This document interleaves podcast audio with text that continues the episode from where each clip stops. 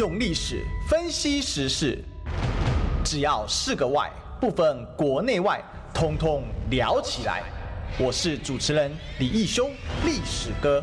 周一至周五早上十一点至十二点，请收听《历史一起秀》。回来，欢迎收听今天的《历史一起秀》，我是主持人历史哥李义修。啊，我们今天呢来继续追寻历史，追求真相。那我们今天来欢迎我们今天的现场来宾啊，也是我们第一次来到我们现场，我们的马英九基金会执行长萧旭岑，萧执行长，历史哥一休，呃，大好，还有各位朋友，大家大家好，哎，对，好，这个执行长第一次到我们的现场哈，我们跟所有的空中的朋友打招呼啊，那也跟我们这个 YouTube 线上的朋友，当然帮我们按个赞哈，然后分享一下。嗯、我想今天呢，很感谢执行长到我们现场啊。那我们今天的主题很简单啊，就是针对马总统这一行啊，好，这个九二共识复活了。嗯，那但是呢，我想因为前阵子执行长啊，已经到了很多节目啊，去分享了这一行的一些呃这个成果啊、过程啊，好，那所以我们我觉得要接着这个基础上，我们来做一点延伸啊。所以我觉得想要提出就是说，谁能接棒马英九？其实已经有人在讨论这个问题，只是因为现在我们可以知道说在，在呃国民党。党内出现有点混乱啊，啊，那这个混乱的结果使得其实很少人去讨论到这个。但是与此同时，其实赖清德做了很多的发起的论述，而且其实一听他的目标就是针对马总统此行哦。那可以见得马总统此行对于民进党来讲，特别对于要接棒蔡英文的赖清德来讲，他是有感受到一些压力在的。否则他不会针对这一些事情来回答，所以我们今天会在这个基础上，我们做一些啊、呃、这个讨论哦。好，当然啊、呃，第一件事还是要我们要问一下执行长，这个马前总统在对岸畅谈这个中华民国，我把它称之为中华民国全餐哦啊，比如说前总统啊，全餐，哎，这个台湾啊，这所以大家有点取巧了，我在台湾啊总统任期内啊，但是连起来就是台湾总统啊。嗯、那还有民国啊百十二。啊，还有包括中华民国万岁啊，哦，包括这个三民主义啊，五权宪法，反正呢，我说的中华民国权就是把中华民国的这个宪法的一些内涵呢，在各个场合都把它给讲出来。那还有包括这个演讲，让印象非常深刻。我记得那个演讲一出来的时候，那个党中央的一些朋友哈，就是朱团队的朋友，那这个我后来访访问他们嘛，然后私底下就聊说。他听他说那个出来的时候，他觉得太棒了 啊！他他们觉得他们解套了啊，很有意思啊。所以这边问一下执行长说，这个中华民国全餐事前有没有跟北京当局讨论过？我我听您在其他节目上有提到一点，但是到底详情是什么？能够跟我们再分享一点吗？好，谢谢一休。其实啊，重点还是在于马英九这个前总统哦。他过去几十年来，他的主张哦，嗯，我们用他这个常常讲的几个字，就是一路走来始终如一。所以其实他在大陆讲的这些东西，在台湾都讲，他没有不一样的地方，没有说刻意在台湾讲一套，到大陆讲一套。所以这个东西，当然我们必须讲，大陆也非常了解。大陆当然是了解马前总统在台湾，不管是过去八年执政，还有这个卸任之后的主张，都是一致的哈。这个东西其实不需要特别去跟他们沟通，他们知道马英九会会讲什么东西，这是第一点。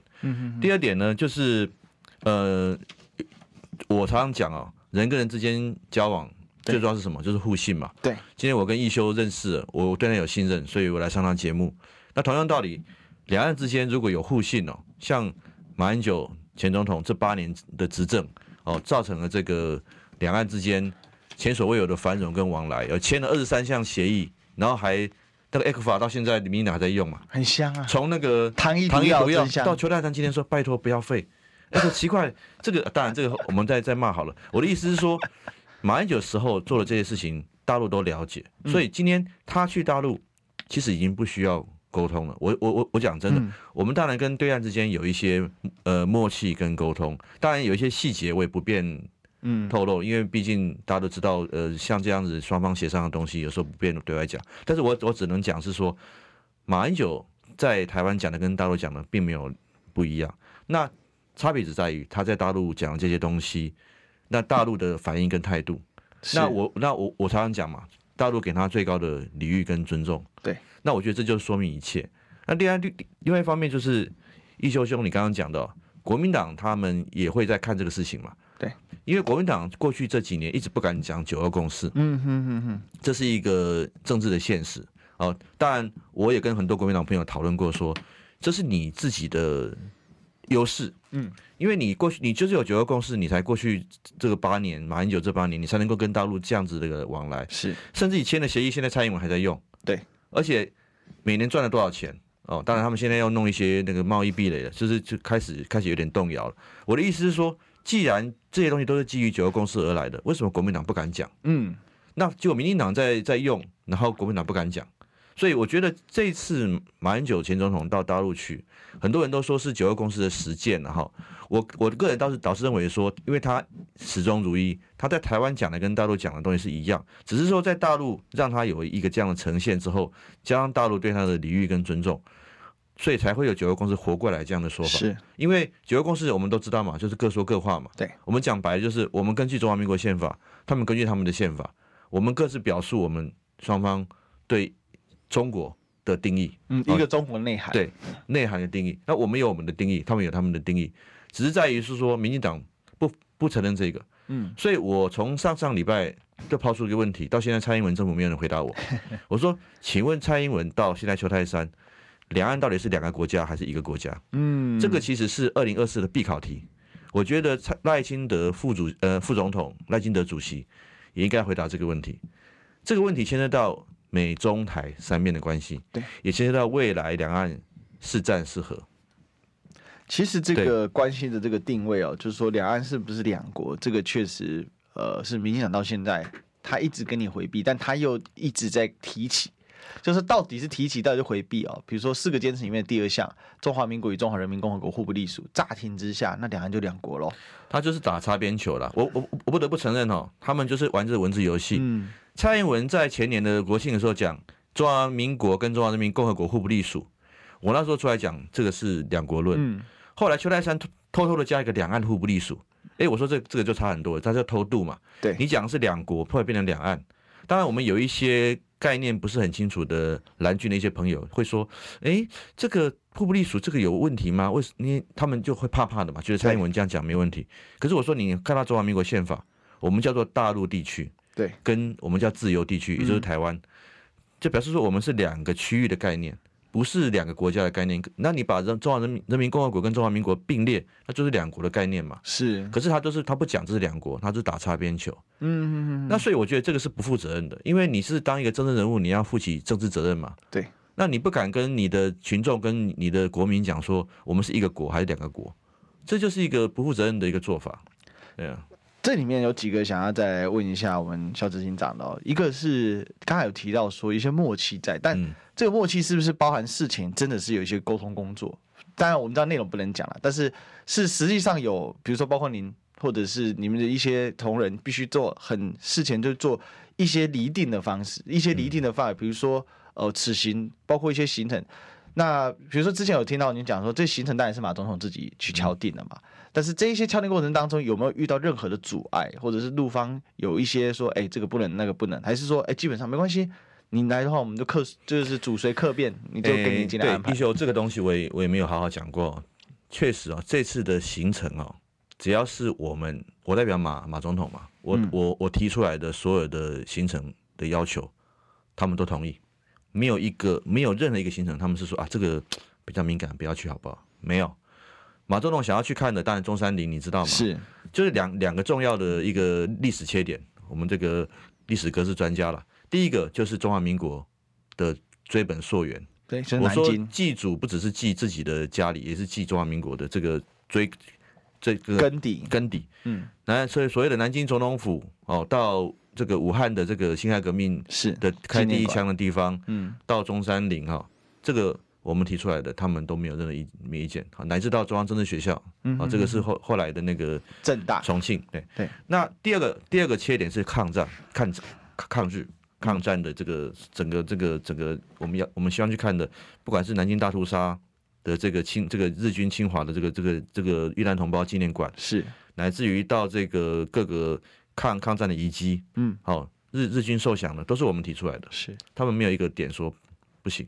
哦，所以其实这一次有提出来的点，就是全部开绿灯。对，我们想看的地方，他们都完全配合，呃，完全帮忙。说真的，这个是马英九自己亲，马英九前总统自己亲自点的嘛？是他这个，我都觉得可以开旅行团了，因为因为像我们读历史的，我们会很有兴趣。说实在话，大陆朋友有有转一个微信给我说，哎、嗯。马英九去过的点，现在都成为热门观光景点。对啊，这是一个中华民国历史之旅。因为大陆说，哎、欸，这个马英九去看的好像蛮好看的，他他们就跑去预约，据说预约都爆满。哦，真的啊？对，那那个有意思，有几个。那个解说员跟我们的同行有保持联络的说，他现在忙翻了，因为预约的太多了，变成一个热门景点。我觉得那个解说小姐姐厉害啊，对对对对，每个都很厉害。他们这个字正腔圆，然后讲话又怎么讲？这个很很简洁有力，但是这个内容很多史实是我们的课本不见得可以直接看到的。对，所以我们也有看，就是这一次马先生去。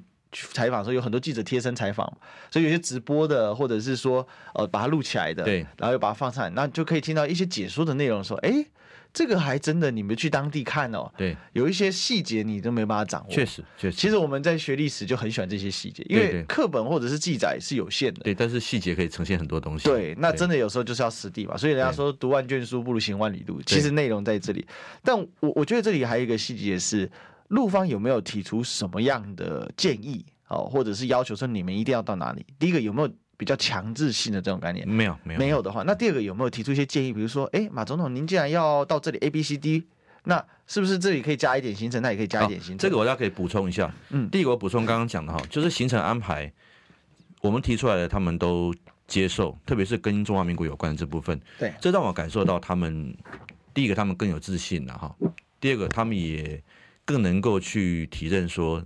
两岸未来要谈，要要要要和，一定要从中中华民国这个这四个字开始着手。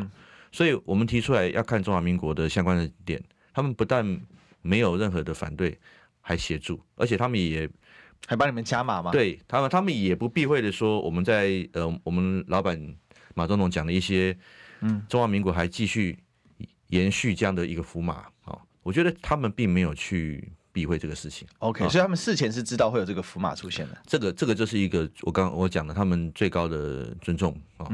第二个就是你讲的，他们有没有希望增加什么点？他们都是我们到了当地，他们希望我们看一些建设哦。但建设就像马马总统在台湾到各县市去，嗯比如县市长希望他去看某个建设，他一定都会同意。因为比如说我们到了上海，嗯，看那个洋山港，对，洋山港是中国大陆最大的一个货。那个货柜进入港口，而且几乎是无人，全部都是无人 AI 的。他们他们希望我们去看，我们当然也乐于去看，因为我想看看大陆现在在这个进出口贸易的这样的的实际的运作的情况。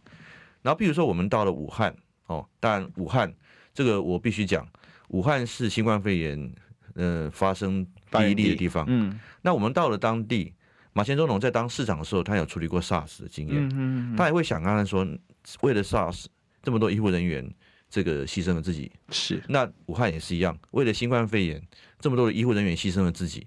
那有这样的一个一一个是特一个一个这样一个一个展馆，他去看，我觉得这个是为了站在医护人员站在人类的历史来，我觉得是一个非常很 OK 的。所以这个都是他们嗯他们很礼貌性的问我们说，他们有希望安排这个问我们意见，我们会跟他说 OK。但如果时间太满了，我们就跟他说就等等下一次。哦，所以所以像这些行程是到当地才知道？没有没有，当然是在事前在沟通了。事前我当然因为哈所谓的主主客嘛哈，嗯，我们提出来我们想看的点啊，巴拉巴拉这么这么多，嗯，他们都帮忙都安排之后，哎，那有空档。后来行程出来之后，发现这个行程有些空档，他说，哎，那我们去看看这个什么三一重工啦，哦，了解。去看看这个那个联营啦，哦，去看看这个什么赛力斯汽车好不好？我们当然觉得好啊，因为你到湖南到湖北。他们这个这个当地的这么重要的产业，我们也想看看大陆到底现在进步到什么程度。是没有亲眼看过，对。对对对对对，很多的媒体，很多的我们的年轻人是都跟着我们去看嘛，他们也各自有各自的感触。哇，有些事情如果不看，还真的不知道。就像一休你刚刚讲的嘛。你要实际去当地听、当地看，你才会知道发生什么事情。这是真的，因为这很有意思。我们知道今年这个前第一季度啊，这个中国大陆已经成为全世界上汽车出口第一大国了。嗯，但是这件事情很多人不了解，大家还是以为是日本。对。那昨天刚好我自己一个小表妹来拜拜访我，嗯，然后我就跟她聊这件事。那其实因为我们家族蛮偏绿的，嗯，那她她大家平常吸收资讯，他虽然没那么偏呐，但是他其中资讯还是会以绿媒为主。嗯嗯。他蛮惊讶，他说：“真的吗？这是暂时的吧？日本真的不行了吗？”他很怀疑。那我就把相关数据跟他讨论，跟他讲。那我说，其实主要就是电动车，人家押宝电动车押对了，对，呃，就有点像当年我们在押。这个呃，这个所谓的晶片产业一样，没错。那我就跟他讲，然后跟他聊了，哇，一聊聊两三小时，他很有兴趣，他就慢慢听下来。其实我觉得这就是台湾一直很需要的，在很多方面，如果没马前总统没有去，没有吸取这个目光，那哪怕他可能在台湾的认知光谱上不是偏绿的人，他可能他其实也还是看不到这一块。对，所以他还是会有一些误解。比如说像马这个马前总统去洋山港。嗯，那洋山港当地的这个介绍的官陪同的官员就说：“我们这是晚上是全黑的码头。嗯”嗯嗯嗯，我就听了就觉得很有趣。我说：“哇，这个就是一个完全现代化、全部自动化。”所以，我就可以理解为什么这个包括各国政要，像沙乌地的王子，嗯，嗯哦，这些他们去到当地，他们就喜欢去看洋山港。对。因为他们就想要一个现代化的码头，对，这是未来的趋势，未来的趋势哦。而且那个吞吐啊，就不会说像这个，所以这就呈现说美国前阵子塞港的笑话，哦、那个那个那个港口几乎都没办法用嘛。对，对啊、那因为为什么？因为码头工人不上班。对对对。那这不是很搞笑吗？对。这个如果洋山港就没有码头工人上不上班的问题，我就几个工程师上班就搞定了。对对对。那这个就是一个很大的不一样，就是说美中之争，你当你在看接下来是谁会优势，谁会劣势的时候。这些细节如果纳入参考，其实会对很多对叛徒是会有差异的，所以我觉得非常有意思。其实一休兄，我很赞成你一个看法，就是说，其实我们不管是什么立场啦，你是不管是蓝的也好，绿的也好，我觉得资讯不能够蒙蔽。是，譬如说我们对大陆不够了解，嗯，我我一直认为民进党政府对大陆不够了解。他们是刻意不要了解。对，你现在传递给国民看的都是一些负面的资讯嘛，比如说他们有什么抗议啦，或者是他们之间有什么银行挤兑啦什么。可是他们的像这些建设的东西，你要让国民了解他们的他们的的状况之后，自己去做判断。是，我觉得这是一个资讯透明的一个很重要的地方。你刚刚讲你的表面嘛，哈，嗯，我觉得他了解之后，他大概也会重新去思考。这些事情，嗯，我我觉得这个这个是非常重要的。情感上他当然会过不去，那倒没问题。他会觉得，哦，为什么是中国，好好不舒服哦。对，这个是非常理解。那你如果你要跟他们这个所谓的不管是交流，或者是甚至于民进党是要抗中，你都要了解他。你不了解他，你你怎么跟他们？对，所以我就我就跟他讲说，其实对，这是情感上我们会过不去，但是从现实上。嗯，它是很有冲击性，嗯嗯，而且这些都有数据支撑，对，所以就把这些我说，当然我们也可以说中国数据都造假，但是我说外贸是不可能造假，因为外贸是你跟他的事情，对，大家都汇报 WTO，对，都有一个数据出来，造假一比对就就穿了嘛，不可能全部都全部都能够，对对对，所以这个很有意思，只手遮天不可能。其实我觉得这个反而是九个公司除了政治意涵之外，嗯，它所带来的其实更实际的就是带动大家是真的重新去了解端是什么样，因为。过去七年，民进党执政的时候，他基本上是把对岸妖魔化嘛。那这个在这个情况之下，他就是他是坏人，千万不要去了解他。但他享受九二公司的红利，享受了七年，这个我是真的觉得不可思议。糖衣毒药，但很很香，哦，一定要吃到底。那回过来，刚才也有讲到说，这次的行程主要对就是对着是台办吗？那各省的这个。呃，这这个书记啊，他们总书记啊，比如说江苏省委书记啊，哈，呃，这个上海市委书记啊，重庆市委书记，这些书记是本来在联络中就有，还是这是以台办做牵头，然后当时就知道会跟他们，因为其实讲白那是等于他们各省的龙头嘛，各省一把手，这些各省市的一把手是一开始联络的时候就已经都知道会见面，然后还是说是到当地才决定。当然，我们都说科学主变哈，但是我们当然也知道主人对我们的。礼遇礼遇到什么程度？嗯嗯嗯。那这这这个，如果我们不是他们的中央要求，呃，我想不会有，我们也不会有到各省市这样的一个待遇。那各省市的所谓的一把手，嗯，就是所谓的省委书记或者市委书记，呃，都都有一个会见跟一个参叙。嗯，这个据我了解是他们中央的要求。中央的要求，对对对，所以事前在沟通的时候就知道这件事。我们大概大概会知道会有这样的安排。Okay. 但是呢，我因为我们不是主人，我们不能讲啊。我们做科学主编就是说，回来才可以聊。你要怎么安排，我们当然都尊重你。了解，我们不可能要求说我要见谁，不是不要见谁。对啊，因为我觉得这给的规格是真的是蛮礼遇的。说真的，他就是用简单讲，是用领导人的规格来接待马总统。你知道我想到什么吗？嗯、我想我看完这个规格，我的历史的感受是。这不就小平南巡？真的、啊，因为小平南巡的时候他已经退休了。对对对，因为我们知道九二年。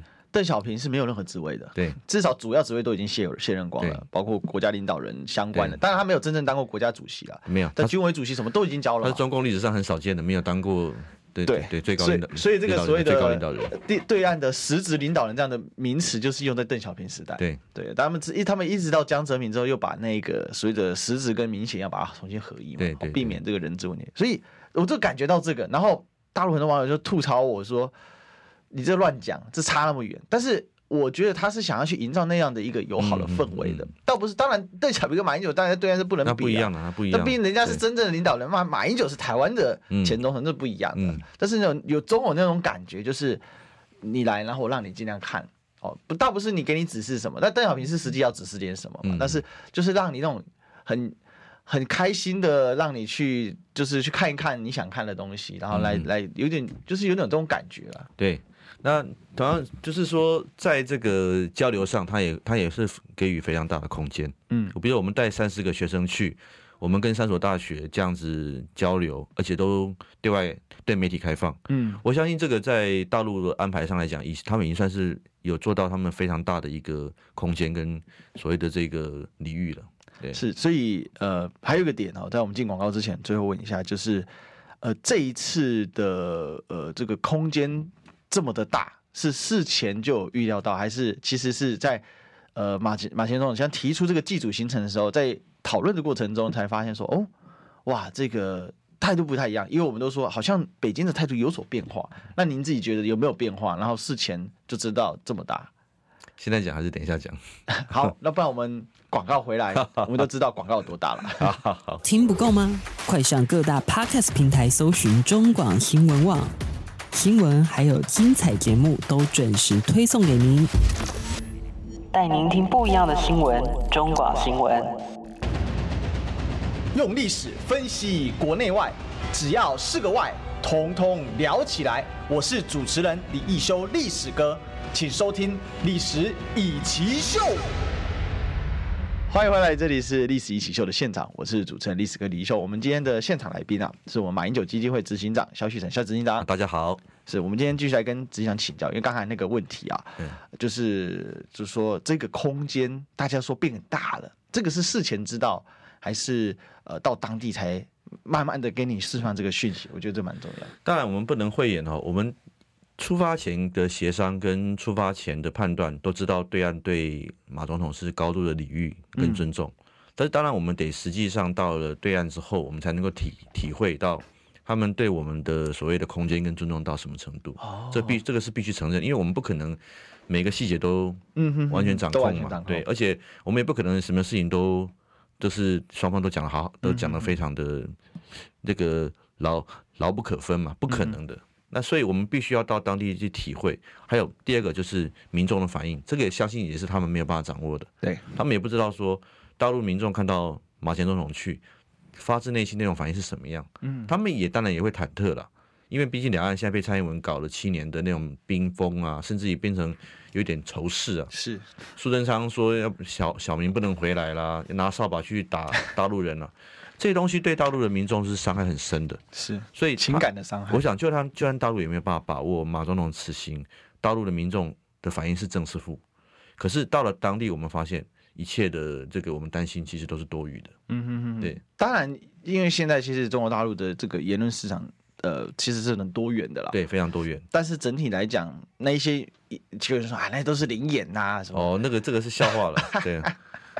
哎，这这很有意思哦。那另外，根据联合报的报道哦，就是啊马马前总统在中国大陆祭祖的参访啊，当时在四月二号的时候，到了湖南长沙大学啊，就公开提了这个中华民国跟两岸的各自宪法。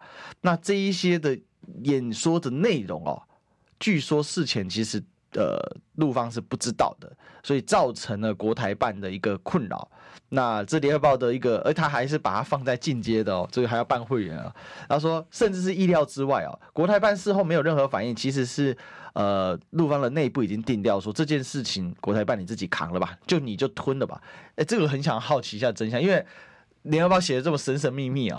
我在一休这个节目要第一次公开讲，是这个消息是不正确的。这消息其实联合报之前问我的时候，我还我还指正他们一些错误，后来他们还改了。嗯，比如说日期，他说宋涛四月三号在在湖南怎么样怎么样？四宋涛四月一号根本就就回就回北京了。是，所以我那时候就跟他们说，你们这个讯息资讯可能有点错误，要去查证一下。第二个，所谓的国台办扛责这样的说法，据我了解不是事实。哦，嗯，就是说。呃，我刚刚在一开始跟一休讲了嘛，我们此行其实对岸对马前总统这个人，他讲的话，在台湾讲过的所有的话，他们都知道。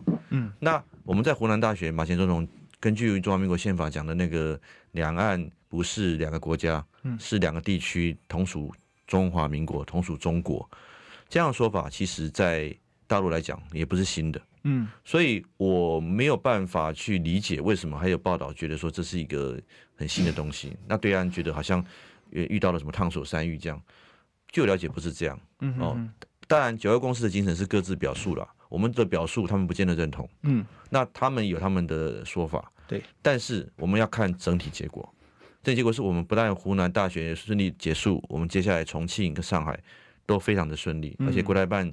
宋涛主任还四四次的，呃，特别来接马总统。嗯，除了这个湖北啊，到湖南送马总统去祭祖，飞回北京之后，四月六号又飞到上海来，嗯，践行，代表习近平践行。然后四月七号早上又来那个下下榻的宾馆去送马总统。哇，这都是如果说有真的有这个报道所讲的啊，国台办扛责什么，那他还会来吗？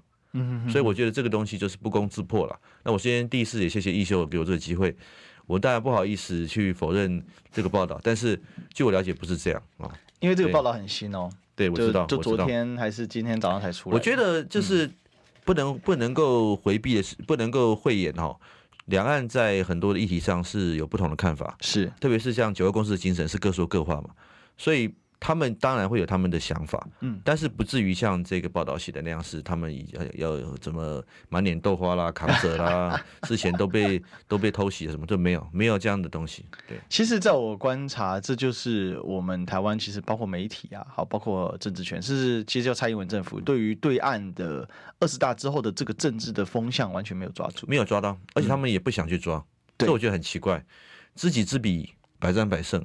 你连对方都对手都不不不想了解，那你到底图的是什么？我搞不懂哎。所以当有人要去了解对方，说：“哎，你是舔共路人，舔共舔共卖台。”奇怪，我这个是真的百思不得其解。你不是比应该要比国民党还了解他们，你们才能跟他周旋嘛？对啊，你都不了解他们，你完全都不不懂他们的语言，不懂他们的思维，你要怎么去做判断？那万一擦枪走火怎么办？是啊，对啊，现在也没有管道啊，现在没有，他们完全没管道，完全没有管道。所有马政府时下的管道全部被关闭了，都断了。这个我是觉得很可惜的地方。因为其实对岸的一个条件简单嘛，九二共识，你你就纵使你不愿意公开讲，你也不要公开否定。那那还有话可以说。那当你已经公开否定，就说没有九二共识，那这东西就没有。所以我说我我说民进党就是典型的。嘴念经，手摸什么？哈的一个政党，啊、你享受，你讲了。九二共识的红利，享受了七年，嗯，ECFA 的经济的红利享受了七年，那都是根据九二共识才有的，嗯，结果你嘴巴去否定九九二共识，那这个其实是逻辑上说不通的，是。对，但而且不但否定九二共识，但反过来污蔑讲九二共识的人是中共同路人，对，然后把九二共识跟一国两制错误的挂钩，我觉得这个是一个很。很很不道德的一个行为了，所以其实这个就是非常的这个，就给人说讲白了就很糟糕，真香定律哈，这个一边一边嫌臭，一边是，而而且我我我顺便讲个小历史，在历史哥面前班门弄斧一下讲小历史，是，其实九二共识这四个字的发明是苏起秘书长哦，我跟他很熟，苏起在那两千年的时候，为什么四月为什么发明九二共识？是，其实他是为了民进党发明的。哦，为了民进党发明的，因为他说，因为国民党愿意讲一中嘛，我们的一中是中华民国嘛，可是民进党长期是台独台独政党嘛，他们不愿意讲中华民国，不愿意讲一中，所以苏起很体贴，他说啊，为了陈水扁即将上任，他为了陈水扁政府能够跟大陆继续对话，他发明了一个比较模糊的帽子，叫做九二共识，帮助民进党不要去直接的尴尬的面对一中，这是一个政治学的名词。对，因为国民党可以接受一中，民进党不能接受一中。可是苏喜基于他还在当陆委会主委，他为了要让民进党政府接下来要上任的民进党陈水扁政府跟大陆能够继续打交道，他好心的发明了这个帽子给送给民进党，结果民进党还嫌臭抽。对啊，我说你给我，我不但不我不但不用，我还把它抹黑，然后从此后用九二共识的人，我就说这个人是中共同路人。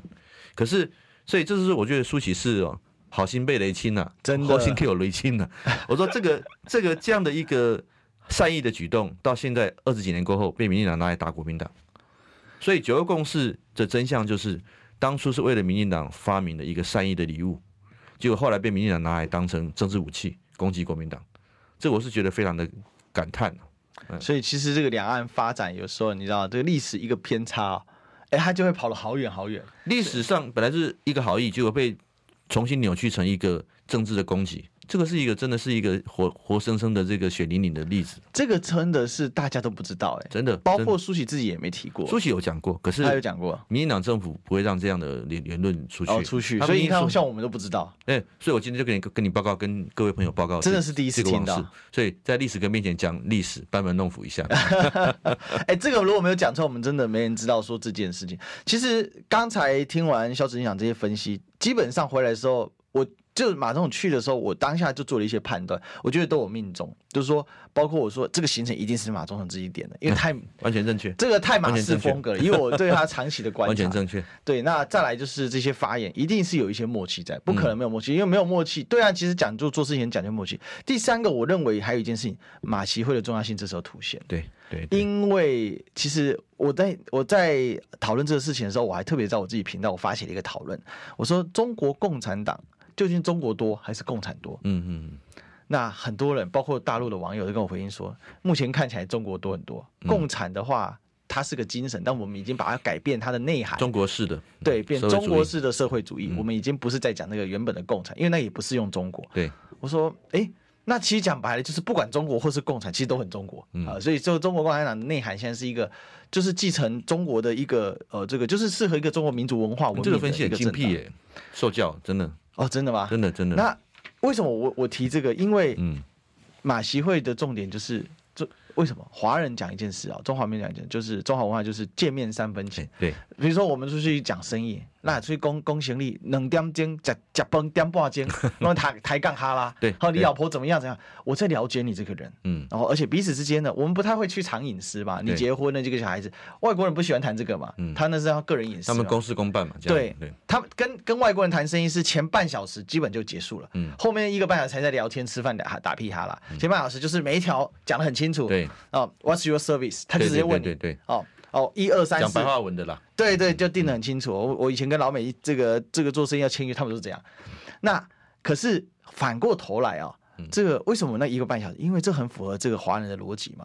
因为我们讲一个信用嘛，人无信不立啊。对，所以习生跟马先生那个见面，其实就是建立了一个信任。对，然后我认可你这个人了。对，所以将来这一条线，没想到二零一五那条线流流流流流流流到了八年后的二零二三年。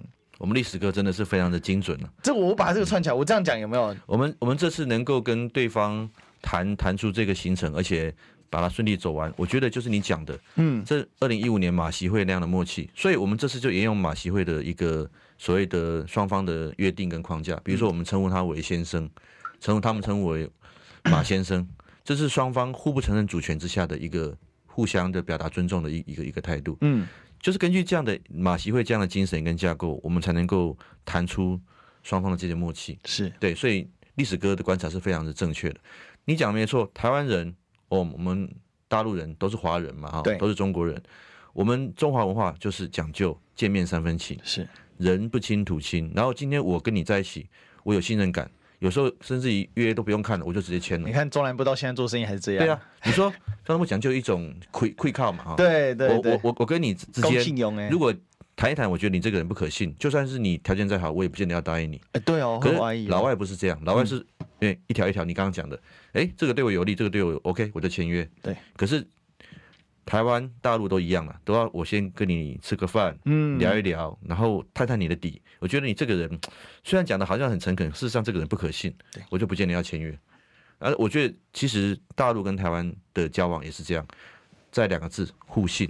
今天马英九因为这个讲话在任跟卸任都一样，大陆觉得这个这个人可信。对，那但是如果说在台湾，不管是民进党还是国民党，如果讲话前后不一，前后主张不一致，那可能就很难去谈谈下去。这个是一个这是一个现实。那这样赖清德完蛋啊，他没有任何可 credit 可言啊。以前是务实的台独工作者，现在突然变成四个坚持也要写进党纲。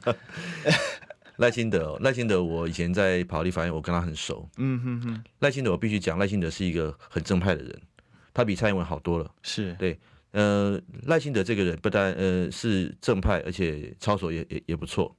呃，他跟蔡英文不一样了，蔡英文也被在那个时候说高端，还是说是法说会的主席嘛。然后蔡英文在四年前用了很多技巧，是哦，甚至于是我觉得是很。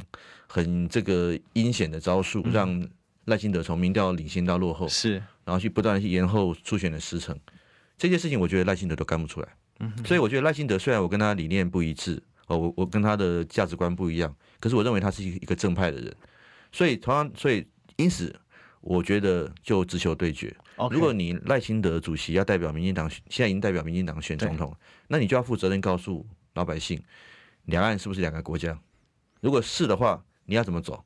你是要修宪吗？废除陆委会吗？然后你不能讲空话嘛？你你以前是台独工作者，那你现在、啊、台独金孙，那你现在还是不是？那如果不是的话，那你现在要用蔡英文的四个坚持，那你要全文照用吗？还是说你有一些修正？这些东西在总统大选的辩论他都要讲。嗯，他既然是一个正派的人，那他就应该要清清白白、正正当当的把这些理论讲清楚。我觉得阿内马赫啦，哦，就清、啊、清楚明白。国民党的候选人也是，我虽然我不知道谁啦，国民党候选人也要讲清楚，你认为两岸是什么关系？嗯，你认为九二公司能不能继续的维持两岸的运作？你认为国民党政纲需不需要改？嗯哼哼，他都要都要讲清楚。如果没有需要去更动九二公司，那你就要讲，你就要去实践。就像马马英九在大陆，很多很多人说他是实践了九二共识的精神嘛，是，结果大陆也尊重，然后台湾的民意也支持。这就是九二共识的好处嘛，就是苏起发明的通关密语被民进党糟蹋成一个政治攻击。可是如果你又把它拉回它的本质，它就是两岸的通关密语嘛。是我今天回避掉你的尴尬嘛？我到底一中是是哪一中？我们不要讲嘛，我们都是都是一中，只是你的一中跟我的一中，嗯，解释不一样。我们各各自各自用口头来讲，这就是九二共识的精神。对，那有了九二共识，我们就不要浪费时间去讨论什么政治问题了，我们就来开始交流。哦，什么经贸啦、文化啦、教育啦，很多事务问题才可以处理。啊、那你现在九二共识卡住了，那就是一个其实是没有必要的一个浪费嘛。因为你回到这个通关密语，其实很多事情都解决。嗯哼。那所以我我拉回来就是说，这是马马英九前总统到大陆去哦。其实我觉得国民党应该要接这个球。我是我前两个礼拜是不好意思讲，但是我现在是觉得是说，因为有一个民调嘛。对。哦，你刚刚刚那个历史哥也有提到的哈。就是台湾民意基金会这个民调，国民党的政党支持度多了八趴。虽然他分析三个原因呢，不过所有我认识的学者跟泛青蓝的学者跟国民党的人，自己都打电话跟我说，都是因为你马英九去大陆，我们才能拉。你都讲一个笑话，就是说马维拉不仅可以救民进党，还可以救国民党民调。那他的生涯就有点可能会创上新高。所以我的意思是说，如果是这样，代表民意上是认为国民党要。跟民进党有区隔的，是国民党是可以推动两岸和平，民进党是没有办法。那你国民党的人就要善用这股名气，转化成你选举的动能，不然你二零二四只剩几个月嘛，嗯，你怎么去把它变成立委的选票跟总统的选票？你要转化，这马英九能够做的都做了，你要把马英九这个带来的民民意的这个上升做一个转化，是这个这个工作就要在国民党中央跟国民党要选的人。所以其实谁能接球这很重要，不过谁能接广告就是现在。我们进广告，你知道吗？不花一毛钱，听广告就能支持中广新闻。当然也别忘了订阅我们的 YouTube 频道，开启小铃铛，同时也要按赞分享，让中广新闻带给你不一样的新闻。用历史分析国内外，只要是个“外”。通通聊起来！我是主持人李一修，历史哥，请收听《历史以奇秀》。欢迎回来，这里是历史一时秀的现场，我是主持人历史哥李修。我们今天继续追寻历史，追求真相啊！那我们今天的现场来宾是我马英九基金会执行长，我们的萧旭岑执行长，萧执行长好，大家好，谢谢大家。好，那我们刚才其实提到那个民调的上涨啊，因为这件事目前对马总统比较少接受采访了哈，那所以一定要来问一下执行长，第一个，马总统知道这份民调，知道，他看了觉得心里觉得怎么样？他觉得很欣慰，很欣慰，觉得自己此不不枉此行，他觉得自己有为。那个中华民国还有国民党做一些事情，嗯哼，对，而且民意的反应是正面的。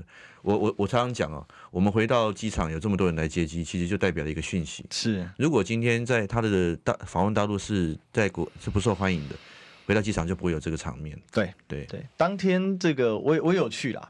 你有去？对，我有看到你在远远的地方。哦，抱歉，我没有跟你。跟你哦，没事没事，因为我当天不是去接马英九，我当天是接谁，你知道吗？我去接台派独派接马英九。结果有吗？我还做了一个，有啊，他们躲在后门啊，一些小叔啦。虽然他没去打卡就对了。他们激进党跟那个台派教授许维志，嗯，然后还有这个台湾国的，真的有去，都有去，当然人很少，台湾国人很少，最多的是激进党。然后其实那个许维志不是出了一个大包，就是说。马英九，你啊，家家己中国讲中华民国四字，阮家大牌独牌教授去甲你迎接。所以徐小新说要包车跟大家来，不是吗？对，你知道小新还做一个布条，就是迎接台派独派，迎接马英九，那个是我给他的建议，而我自己也做了一副，结果后来都不敢来。我们还真的不敢站出来，因为警察把我们隔开了，所以我们还真的就是这个在警察有些人偷偷跟我们讲在哪里，所以我们就现场我直播一路直播，因为那一天星期五我是跟李桂敏在我节目啊，桂敏，结果我就坐委员的车，我就一起去。那因为委员他们是可以进去，桂桂敏有进去接总统，对，那我就。因为我没有申请本局，另外因为我的工作也不是去接马总统，说对对对，这个接马总统啊，我心里还是过不太去。你是去现场报道，对对对，现场去对，所以观察的，对对没有，因为身为太阳花世代很难这个去接马，没问题没问题，没有来开玩笑的。但是主要我是要去找台派独派，嗯，结果现在还找不到，找了半天奇怪在哪里。后来是警察跟我偷偷讲说，你们从这边出去绕一整圈就找得到，就一路走一堆警察，三步一岗五步一哨嘛。真的，你们要干嘛？你们看，因为他看我们拿这个直播器材，但他又不好意思讲话，因为直播现场现场几千人在线上，对，他能说什么？最后回到了啊，原来在躲在后门抗议呀、啊。嗯、然后呢，就现场我们有一个这个高雄阿显，就是那个之前罢捷的发言人，他充组的，然后他这个麦克风一挂，他冲上去要跟他们对骂了，好，结果他就被警察带走了。然后我就说，哎呀，下下到算了，救不回他，因为警察那个三三三三五大汉哦，一把就把你挤开了。结果呢，我们就把那个布条摊开。就那个激进党人就不爽，冲过来要打我。真的吗？对，他冲过来要打我，就被警察一个拦住，嗯，又又躲回去，就警察冲进去抓他。真 的真的很疼，真的很，啊就被带走，斯文扫地这个。真的真的真的，他过来，我那时候要过来，我就是脚已经在预备，他要冲过来，我就要踹他了，因为要要隔开嘛。然后结果他被抓走，说。大哥，我们当一年兵的哈，加油啊！先当兵啊，先当兵，先当兵。对啊，这个是一个有点笑点啊。我说当天真的大家也蛮支持的，线上大家一起见证啊，台派独派就是这样处理事情，自己说要迎接。就到现场在那边抗议抗议，哪是迎接？所以真的是也为为他们感到汗颜呐。我觉得就一句了，就假脆了，对不对？这爱讲就这个活该啊！对对对，这个那再来，我们想要来问一下萧执行长，就是说刚才提到我们其实提到赖清德嘛，那二零二四年他来代表民进党，他现在定调啊是专制跟民主之战，而且他一直在批马英九总统啊，他一直在批马前总统，我不知道为什么他最近对马前总统特别的这个可能有感吧，哈。特别说什么呢？好，他说马前总统想要找回一个中国原则，继续走下去，未来是终极统一，和平绝对不是接受一个中国，暂时表面的和平是假和平，不是真和平哦。所以您怎么看赖清德这段批判呢？其实这个哦，赖清德已经抛出了一个很好的范本哦。我建议我们国民党总统候选人在总统大选辩论问他，嗯，说赖主席，请问一下中华民国宪法是不是一个中一，是不是一中宪法？这是你谢谢长廷前主席讲的哈，是不是？你认认不认同？第二个，宪法增修条文有一个前言呐，就是统国家未统一前嘛。对，所以他预设的国家是未来有可能往统一的方向，你你怎么看啊？你如果你不赞成，你上任之后你要不要废掉？嗯，这都可以问他。所以他批评这个马英九想要找回一个中国原则，一个中国原则本来就在啊，在中华民国宪法就是一一个中国原则，然后。未来是终极统一，这个未来没有预设立场，但是前言是讲统一前嘛，所以我觉得赖清德讲的专制对民主，我第一个时间其实他讲这个话，我第一个时间是想说，哎，他是呼吁大家要要要来对抗蔡英文嘛，嗯，因为蔡英文就是专制啊，关了中天电视台，然后把国民党抄家灭族，然后又把马马英九司法追杀了七年，然后那个台大教授苏宏达发表了言论就被查查水表，是啊，那民主对专制是不是要呼吁大家来对抗专制的蔡英文？我第一时间有这个错觉了啊，第二个就是说。民主对专制，那我们现在难道不是民主国家吗？我们从这个一九九六年总统民选以来到现在，难道我们不是民主的国家？为什么还要民主对专制？我搞不太懂。然后他后来我搞懂，他专制是讲习近平。那请问你是在跟习近平选吗？担心的是跟习近平选还是跟马英九选？为什么会把矛头这样子？我觉得我有点搞不太懂哎。哎，执行长，你讲到这个很有趣哦，中华。这个应该说，中国共产党没有当过一天在台湾的执政党，可是我们好像永远都把中国共产党当成执政党，出什么事阿贡的错，出什么事阿贡的阴谋。他说他不是我们的执政党，他现在甚至不是中华民国的这个政党之一。其实哈，最奉中国共产党为高聂的，诶，就是民进党。苏贞昌开口闭口都说。呃，那个中共说九二公九二共识就是一国一国什么一个中国，我们奇怪，我是我常常觉得很奇怪，把中共的定义背的比国民党还熟哎，嗯，好像中共讲什么他们就完完全接受，对，啊，那赖清德也是啊，赖清德开口闭口都是讲讲讲这个，我我是搞不太懂他的 target 到底是谁了，嗯、但是我觉得我观察到一个事情是，呃，赖副总赖副总统他最近对于马英九的。这个批判很多啊，就赖清德整天就挑着马英九讲啊，而且他提的很多场合其实就是冲着马英九的主张而来哦。他他到底对马英九这一次针对意味这么的浓厚，是不是因为现在国民党的可能中华候选人或者是党主席目前都没有对这些事情进行回应啊，所以他就把这个马维拉拖出来打一打、揍一揍，这个来彰显他自己的主张？还是你觉得他为什么要这样子做？很简单啊，我必须讲。因为马英九此行踩到了民进党的痛脚。OK，马英九此行证明了，就是你义修你刚刚讲的、啊，其实中华民国派哦，或者是中华民国宪法讲的这个道理是可以实践的。是九二共识是对方可以接受的，那和平是可期的，所以赖清德认为这是他的死穴。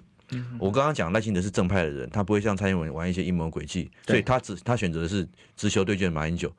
这证明他心中的急了。他知道说，如果二零二四年的选举变成和平对战争，还有就是马英九的和九二共识可以让大陆接受，然后马英九此行可以带来和平，这样的氛围如果实施下去，对他的选举不利，所以他他绝对是第一时间要来打打这个。哦，所以很明确，对。因为我觉得赖心德刚才肖执行长讲的，我非常同意。因为台独战争、中华和平，嗯、对，这已经变成两个对立的符号。他在提前拆弹，他怕民众就这样形成这个这个这这个预设立场，所以他才讲他不好选了。所以他说两台湾没有独立的问题，嗯、他说这个二零二四不是战争与和平的问题啊、呃，是。民主与专制问题，但是很好笑的是，他那一篇我说叫出征檄文，在脸书上超过三分之一的篇幅用民主包装好，比较民主和平来论述什么是和平，他怎么做到和平？嗯，那你如果不急，他最近一系列发言都在讲这个和平啊。但最后一个哈，因为我们时间剩一点点哦，就想请教一下，那马前总未来会继续穿梭两岸吗？因为之前您在有台有提到说，不排除马习会二点零啊，因为当年习近平总书记也提到一个事情，就是说。呃，这个后会有期嘛，所以是这个样子。那有人就提到说，那马英九是未来两岸交流的特使吗？其实啊，我我已经讲过了，其实接下来国民党要接这个球了，因为这既然朱主席也派过夏立言副主席到大陆去，也讲九二共识嘛，我想国民党应该把这个球接下来。那至于马前总统的角色，我就我已经讲过了，他已经退休了。但是如果台湾有需要他做什么事情，我相信他会义不容辞。那大陆我们。以后一定还会再去，因为这个我们有这个青年交流的需求嘛。我们带了一次，我也会带第二次。那马总统都会亲自带去吗？都会亲自带去。哦，所以可以见的这个马总统的未来的这个二点零路线、三点路线，那会增加很多马英九观光团的啊。我们希望带来的是两岸和平的红利了。是。对。哦，就透过亲身的实践，其实这真的非常有意思哦。那我们今天时间过得很快，我还是觉得透过这样的这个了解，我们其实更了解马英九总统这一次的行程的一个收获是在哪里啊？也让我们真的了解九二共识的物理现实在哪里。物理现实，对对对。讲得好，好，我们今天谢谢萧执行长，谢谢一休，谢谢各位听众朋友，明天再相见，拜拜，拜拜。